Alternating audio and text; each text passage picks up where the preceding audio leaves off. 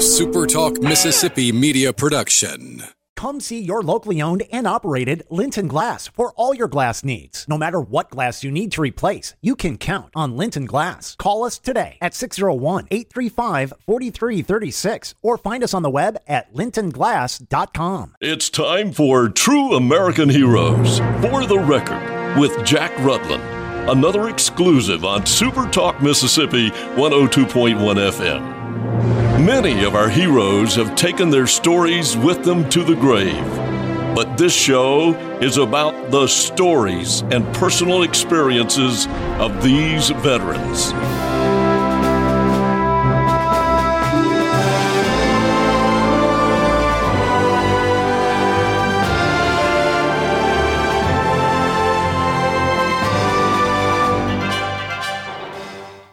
Well, welcome. We're honored today to have with us a gentleman that's going to be no stranger to many of you, uh, uh, Coach Alton Ricks, uh, who was at uh, Copiah Lincoln uh, for a long time. He was actually there while I was there, uh, but we're actually very honored to have him here. and today we're going to be talking about his military experiences in World War II. Coach, it's an honor to have you with us. It's an honor to be here. Well, let's let's get right into the program because there's some interesting things that I I know people are going to enjoy hearing about your experiences. You actually came into the war later in the war because you were young when it started, but uh, I believe you it was in November of '44 when you actually uh, were drafted and went into the army. That's right. Okay, so you were. Uh, you were a Mississippi boy. You were living up in Northeast Mississippi, Prentiss County, a community, small community named Wheeler. In Wheeler, basketball country. Uh, that's right. So uh, you were uh, you were up there. You got your notice, uh, and they allowed you to finish high school because you were still in high school when you got your notice. Right, uh, Jack. Uh, when I after I had my physical, we had a few weeks off, and then when I came back, I was in my second semester at Wheeler, and they let me finish early uh, to get my diploma before I went in service. Also, let you finish out the basketball season. Oh yeah, we played about fifty-five ball games that year. you probably won a state championship well, got close. And, uh, we were third in the state on on 43, 44 a year before. We were third in the state. You know, about wow. six, there were about six hundred high schools then, and they weren't mm-hmm. any division at mm-hmm. all. Mm-hmm. That's right. Back in those days. Yeah. So you you are in the army. Where'd you end up doing your basic? I did my basic uh, at Fort McClellan, Anniston, Alabama. Mm-hmm. Let me let me ask you this question because I love to ask a lot of the World War II vets. Uh, do you remember what where you were, what you were doing when you heard the announcement or someone inform you that the Japanese had bombed Pearl Harbor? I was a 14 year old up in northeast Mississippi, and uh, I was going into the ninth grade at Wheeler, and uh, the next morning, uh, President Franklin D. Roosevelt, we had one radio up there. Mm. We plugged it in, and we all listened to his uh, proclamation at the Imperial Nation of Japan attacked mm-hmm. us, and we mm-hmm. were ready for the World War II. Do you remember your thoughts and your emotions, your feelings? What what your what were your friends saying? What what, what was going through your mind? My first thoughts were I had a brother that was already in service. Oh my. He was 12 years older than I. And I said, well, the war will be over before I'm 18. You know, that was my mm-hmm, thoughts. Mm-hmm. But uh, that wasn't the case. Goodness. Your brother was in the World War II? Yeah, he went through the Pacific, all the Pacific area. Okay. All right, let's let's get you got your basic training, and you uh, you ended up as uh, in infantry. Right, Jack. Uh, we went through. They referred to us as uh, Marine infantry, and um, about twelve weeks of infantry training, and we had to go from the basic M1s on up. The BAR was uh, my specialty. Uh, mm. Each patrol had a Browning automatic rifle, mm-hmm. and I was the one uh, chosen in my patrol to handle the BAR. Well, now somebody told me one time that a BAR, which is a, a, an automatic weapon, and uh, it's it's pretty a, larger than the, than the M1. But somebody told me that when you pull the trigger on a BAR, all you did was hold on. Well, you're true. Uh, uh, it uh, helped. Uh, each magazine is 20 rounds, and if you touched the trigger, it would fire about three times. And you mm. could not carry enough ammunition. You had another soldier to help you carry That's ammunition. right. It was a two man team. Yeah, but the good thing about the BAR, it was easy to clean and, and keep up. It didn't have as many parts as the M1. Okay. And, okay. We, we, had to do it uh, without looking, you know, at night. and keep it clean and so forth. So you finished your training. You're uh, you're uh, in an infantry unit, Marine, which meant you were moved, not the Marines, but you were a Marine Army designation, Right. and you guys, where you went, you went by ship. Well, that's true, but first it was geared for in close fighting. You know, they knew the war was over in Europe, and by as a result of the Iwo Jima and Okinawa experiences, we we were hands-on close in. Um, we had to be uh, knowledgeable in several weapons. The BAR was one, but um, the bazooka, the flamethrower, Right. the uh, Right. mortar, and things like that. We had we were trained in all of those. And a lot of hand-to-hand combat training. uh, oh yeah, the, the bayonet was on our rifle at all times. Wow. Okay, so you finish your basic, you finish your your training, your designated training, and and then you're uh, you're given an assignment and you're given orders. And what were those? Jack, uh, let me go back just a bit. Uh, the last week of our maneuvers, uh, live maneuvers, word got to us at night that the bombs had been dropped in Japan. At that time, Atomic bombs. atomic bombs. At that time, the sergeants lost control of the soldiers just about because uh, there was an eruption entire. We were we had been out for live maneuvers for about four or five days, and immediately that was cut down, and we were loaded on trucks and hauled into the camp, and we were immediately prepared to go to the Pacific, you know, for occupation. Sure. And I got to come home for about three days, and then get on a troop train in Tupelo and head to Monterey, California, at at Fort Ord, uh, California. So now you you guys are facing a different thing. You've been training all this time before the atomic bombs were actually dropped. The both the two of them, one on Hiroshima and one on Nagasaki. Right. But and you were thinking that we're going over there and we're going to hopefully not have to. But the the reality was the Americans were facing an invasion of the nation of Japan itself. As uh, we were expecting it in November for the invasion of Japan in November, and we were in a, what was IRTC. And the question they asked, what did that stand for? And they said the R would be replacement. You would re- we would replace those casualties, and that caught our attention. Yes, it was the the, the casualty count was estimated to be Well, it ought to half a million body bags. Wow. Well, and you can debate all you want the decision that President Truman made, but I think it saved hundreds of thousands of American lives. I assure you, he's on my team. That's my favorite president. I assure you that because uh, but now you're you've been changed. Your your your mission now is uh, from combat to occupation. right, So you uh, you go to Seattle. Am I correct? right, And you get on a ship troop ship, and uh, a converted Liberty, Liberty ship, ship, right. and you're uh, in there with about four the four thousand other on that- sardines. That's right. We felt like a sardine. That's right. Okay, but you go the the northern route, which is up through the Aleutians and Alaska, Right, correct? Right. And uh, actually, how much time did you spend at We sea? We were on 15 days uh, aboard this troop ship before we got to the harbor of Nagasaki.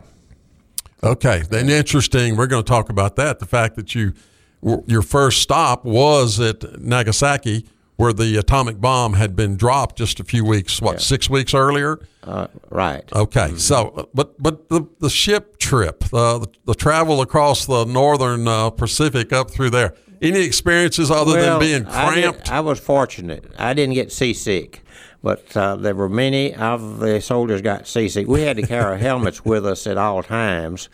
We we had we ate twice a day, and we were had to get in line whatever we did. Of course, the helmet was used for two pur- mainly if you got up uptight and you had to vomit, you had to use your helmet. To, that was a, quite an experience uh, uh, aboard ship with that many, you know. Were there enough berths for everybody below Oh, deck? they were the berths. were- You had to fold them up. You when we got in our, our compartment, you had to get in your co- compartment where the other soldiers could get in, and then when you got out, you had to fold up. E- Each bed had a uh, hinge on it, and they would swing up.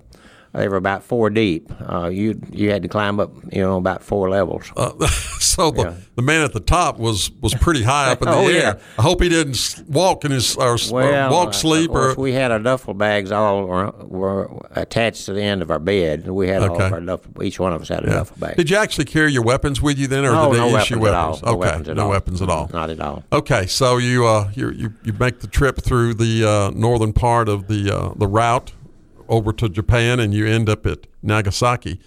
Now that's interesting because you guys knew the bomb had been there, but nobody really understood radiation No, and not at steam all. fallout Not and stuff all. like that. So you guys didn't go into the port because Nagasaki was a city that had a port. It was a major All port. right. It was a rather, rather large uh, seaport. So your convoy, I don't know how many ships, if you remember, was it a Only big con- one. We were we're a Lone Ranger. Okay. So, I mean, your guys were specifically to be used for occupation. That's what your assignment was for Right. those 4,000 men. So you get to Nagasaki, and uh, you didn't go to the dock. You you you stopped, anchored, Anchored out. dropped anchored out off. Mile off or so outside. Okay. And you couldn't see the city. Not, at all. You could see it outlined, but you couldn't see the, anything about the city. but I'm sure you heard reports that the Oh, yeah. devastation was Right, unbelievable. right. Okay. So you were there how long? Oh, uh, three days before we moved out uh, to uh, Nagoya.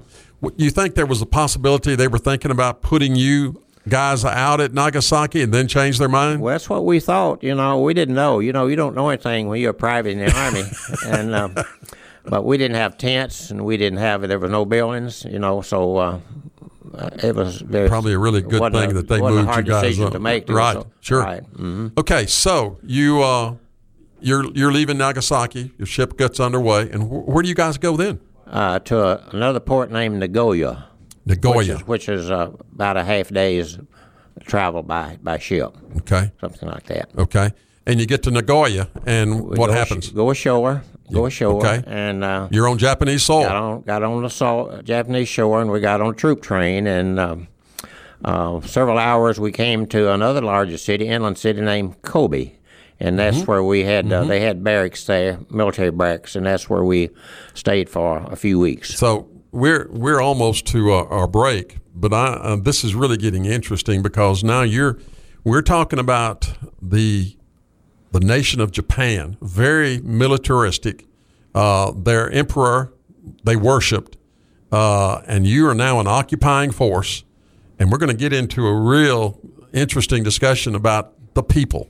That's what I think our, our, our listeners will be interested in your interaction and some of the things that you experienced because you were you were in Japan. How long?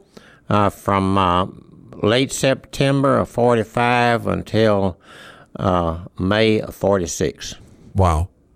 Well, we're we're honored to have with us uh, a World War II vet, uh, no stranger to most everybody in Copiah and Lincoln County, former Co- Co-Lin basketball coach, Mr. Alton Ricks, and uh, we'll return for the second half of our program in just a moment. Well, welcome back. We're honored to have with us today Mr. Alton Ricks, who is no stranger to the community, known by many folks, a successful coach at Co-Lin and teacher for many years. And uh, we're thankful that he decided to stay in the fair city of Wesson. And uh, so many folks that I go to church with speak highly of you. And I've seen you many a time at porches, but uh, I've never had the honor of meeting you, Coach. but it's, it's a treat to have you with us today. Jack, it's an honor to be here. All right. This has really been interesting in hearing you share with us your experiences in World War II because you're you're giving us a different perspective. Um, most of our uh, veterans have, have shared instances involving combat or in support areas in all of the different wars our country has found itself in.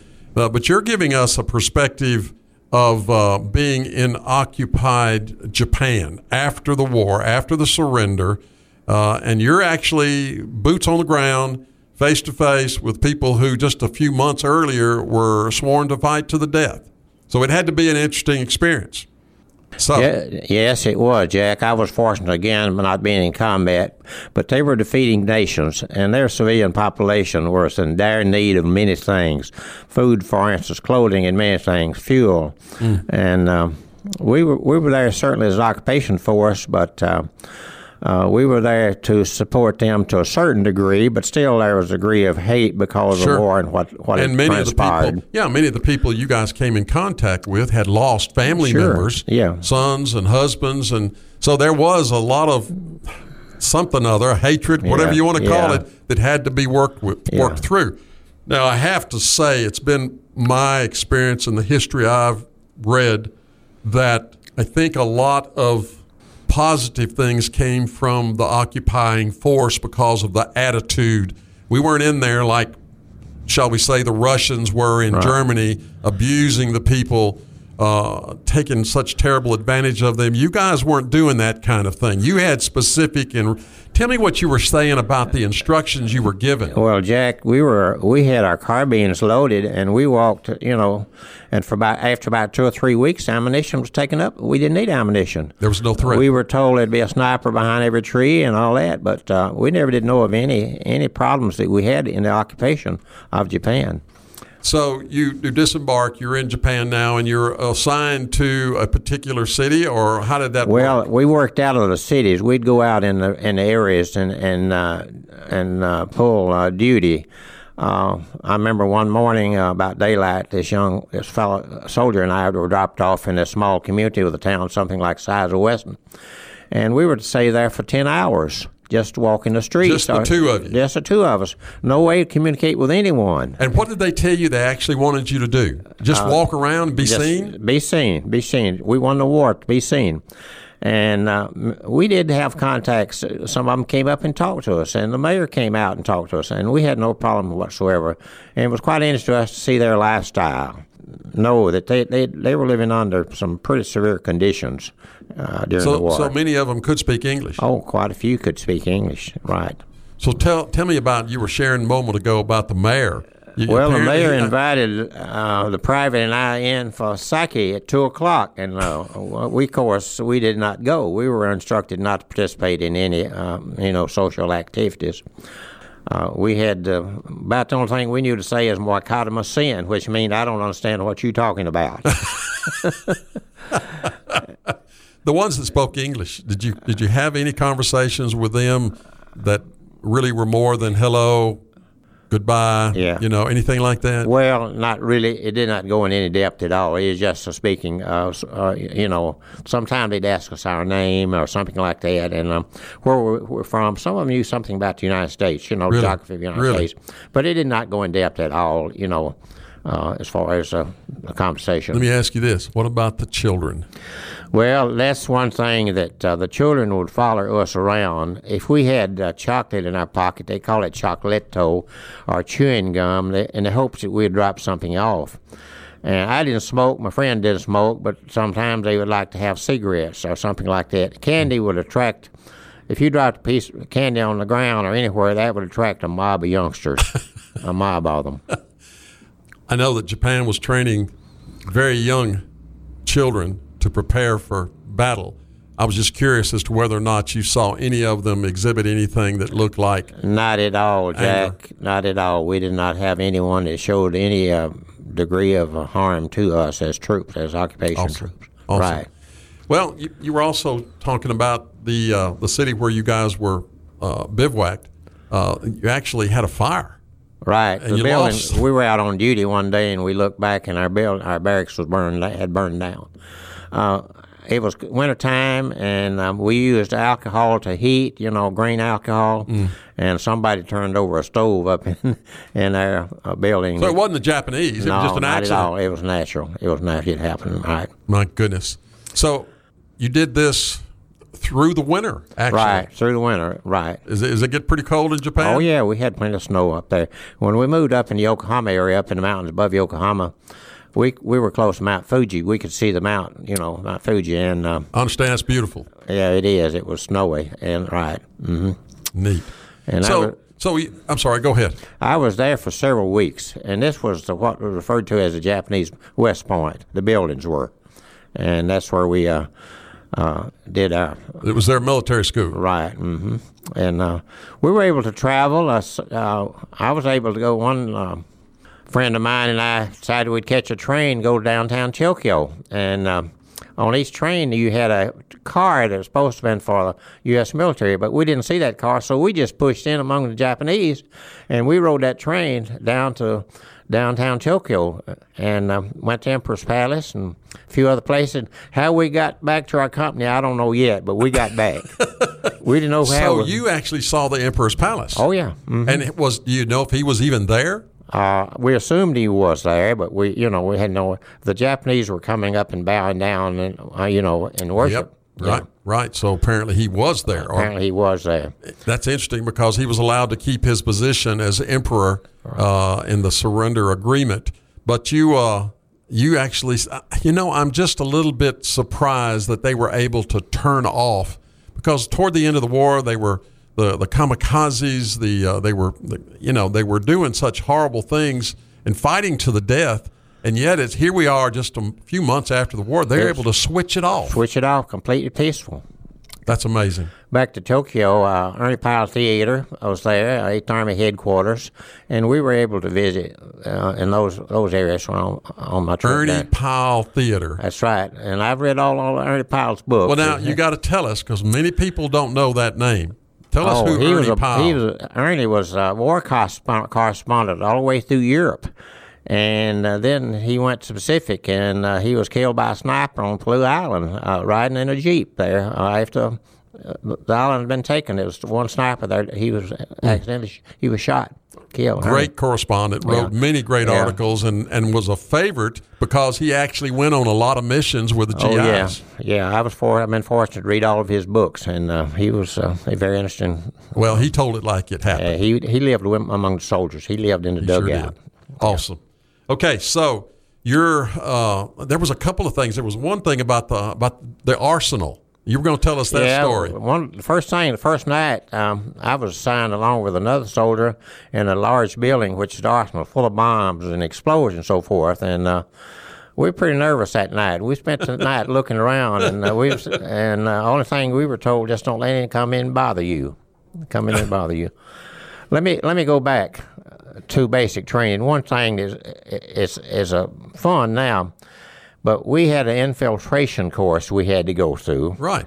And this uh, machine gun was set up to fire 36 inches off the ground, and we had 50 yards. And It was at midnight to crawl directly into that machine gun fire. 36 inches. 36 inches, and every fourth bullet was a tracer. Oh, my word. And, And a tracer is one that glows when it's fired to help the exactly machine right. gunner. And um, we we crawled um, at about 50 yards, and in that 50 Oh, yards, you fell over in a, a tunnel, and that means you'd finished your 50 yards, and uh, uh, that was quite interesting. Uh, and um, That's live fire. that's live fire. That was quite interesting. It sure was. And um, Unbelievable. that was uh, and that like, was training. That's kind of like digging a foxhole, letting the track of the tank run over the top of it. You know, we had you dug it deep. You did, sure did. Oh, my word. I didn't know about that. We did that in basic training. hmm okay. Good Okay, getting back to Japan.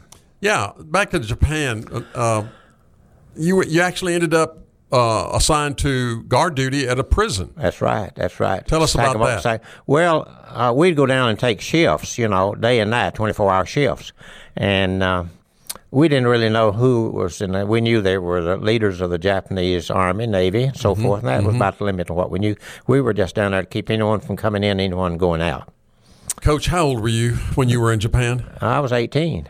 What what was it like for an 18 year old a long ways from home on the other side of the world in, in, a really a dangerous part of the world? What was it like? What was the emotion? Did you did you write a lot of letters? Did you spend a lot of time in prayer? I mean, what was it like? Both of those, Jack, and um, it, it was uh, kind of a scary place for Certainly, a while. Certainly, certainly. for a while, not knowing what's going to happen tomorrow. We'd read and heard so much about the, the atrocities the Japanese had performed, Right. But we found that wasn't the case at all, and um, we soon got to the point that we, in our, you we changed, and mixed in with the civilian people uh, without any fear. Did you did you have any that you called a friend? Well, they would do our, our washing um, and do our, our help clean our barracks. They, um, uh, and uh, you know, they, there was no problem as far as uh, meeting. Amazing. Mm, Amazing. That's whatsoever. Okay. But those people were were starved. They were hungry, and uh, whatever we had in our mess kits, you know, they they'd take it for food. It, now you're getting close to the end of your tour in Japan, and you uh, caught got another troop ship headed back to the states. That's right. Uh, kind of interesting. Uh, when we got, I got the message to uh, get aboard this uh, military truck and go down to the embarkation place. There was about 300 of us in this large uh, barracks, and they called us out and started to call off the names. And then you called your name off, you picked up your duffel bag, and you got in line got aboard ship. They got down to the last one, and they didn't call off the name, and I was the last one. And I and, and you know you didn't say much, but I said, Sergeant, you maybe missed one. He said, Soldier, going back in the barracks. We get you tomorrow. Oh my word! So I was the next first one on the list the next, next day. Next oh, day. you were that close to being on that close. ship out. Yeah. I got I caught the next ship though. So you were out the next day, headed Right. home, Headed and home. Uh, you were telling me about a typhoon that you guys got. Well, going in over, we got one. in a typhoon going over, Okay. going over, and uh, and, uh, And you were telling me about how rough it got. The, oh yeah, it would uh, the uh, ship would the bow would go down, and the, motor we could hear the prop turning in the back, popping on the water, it, it came up and the water would come up on the uh, on the bow. Now talk about seasick. I, I bet that created a Oh, we little bit of lot sea- seasickness. a lot of seasick soldiers, sure did. Incredible. So you're back to the states. You, you end up in Seattle, and they send you, Well, we came back in L.A. We came back. We Came didn't come LA, back. Came back in L.A. hmm and then you uh, went from there to Camp Shelby. Uh, well, Camp Shelby and got discharged. Okay. And I think it's so neat. We got to just tell this story. You went from Camp Shelby, getting discharged. You probably went home, Right. and then you went where? Well, uh, about three weeks I came to Copiah, Lincoln to play basketball and go to school. I had to reverse that a little bit. For your first cousin. For your first cousin, John. Ray Ricks was my coach, and he had been a naval. He was a naval commander of a destroyer in the Pacific. Wow. And went through several battles. Wow. Wow. And he was my coach first year, and uh, his brother Arliss was Mm-hmm. my coach second year, and he was a captain uh, with Purple Hearts from the, in the Marines, some in, in the infantry in the Philippines. And that coach Ricks taught me at Hinds Junior College, That was Arliss, but he yeah. never mentioned his He never- military He experience did or his not sacrifice. talk about it. He did not talk about it. But, Amazing. But uh, we Wow. we knew. Uh, This has been a, this has been wonderful, Coach. I'm, I'm grateful for you coming up here. You know, all of our vets, as they came home from World War II and the other conflicts, they were they were looking to go home and, and start their lives. And I'm so grateful that uh, you, Alton Ricks, ended up at Copiah Lincoln and stayed in Wesson because there's so many people think so highly of you and, and the way you serve your community up there. And but I'm also want to say to you, thank you for your service to the United States of America and your role that you've played in World War II because every role was important. Jack, I appreciate these those nice words, but I don't think I deserve them. I've listened to the soldiers uh, talk about their experiences and how they were much more difficult than mine, and during the actual combat. Well, let me just say this. I've never talked to a vet that thought he was a hero or thought that he did anything, but everyone had a role. And you're part of the American greatest generation that uh, helped our country come through a terrible, terrible And it time. was the right, in my opinion, is the right thing to do to serve in the military. Thank you for that. It's been an honor to have with Mr. Alton Ricks from the Wesson community, a veteran of World War II, part of the greatest generation. And this concludes our program. A SuperTalk Mississippi media production.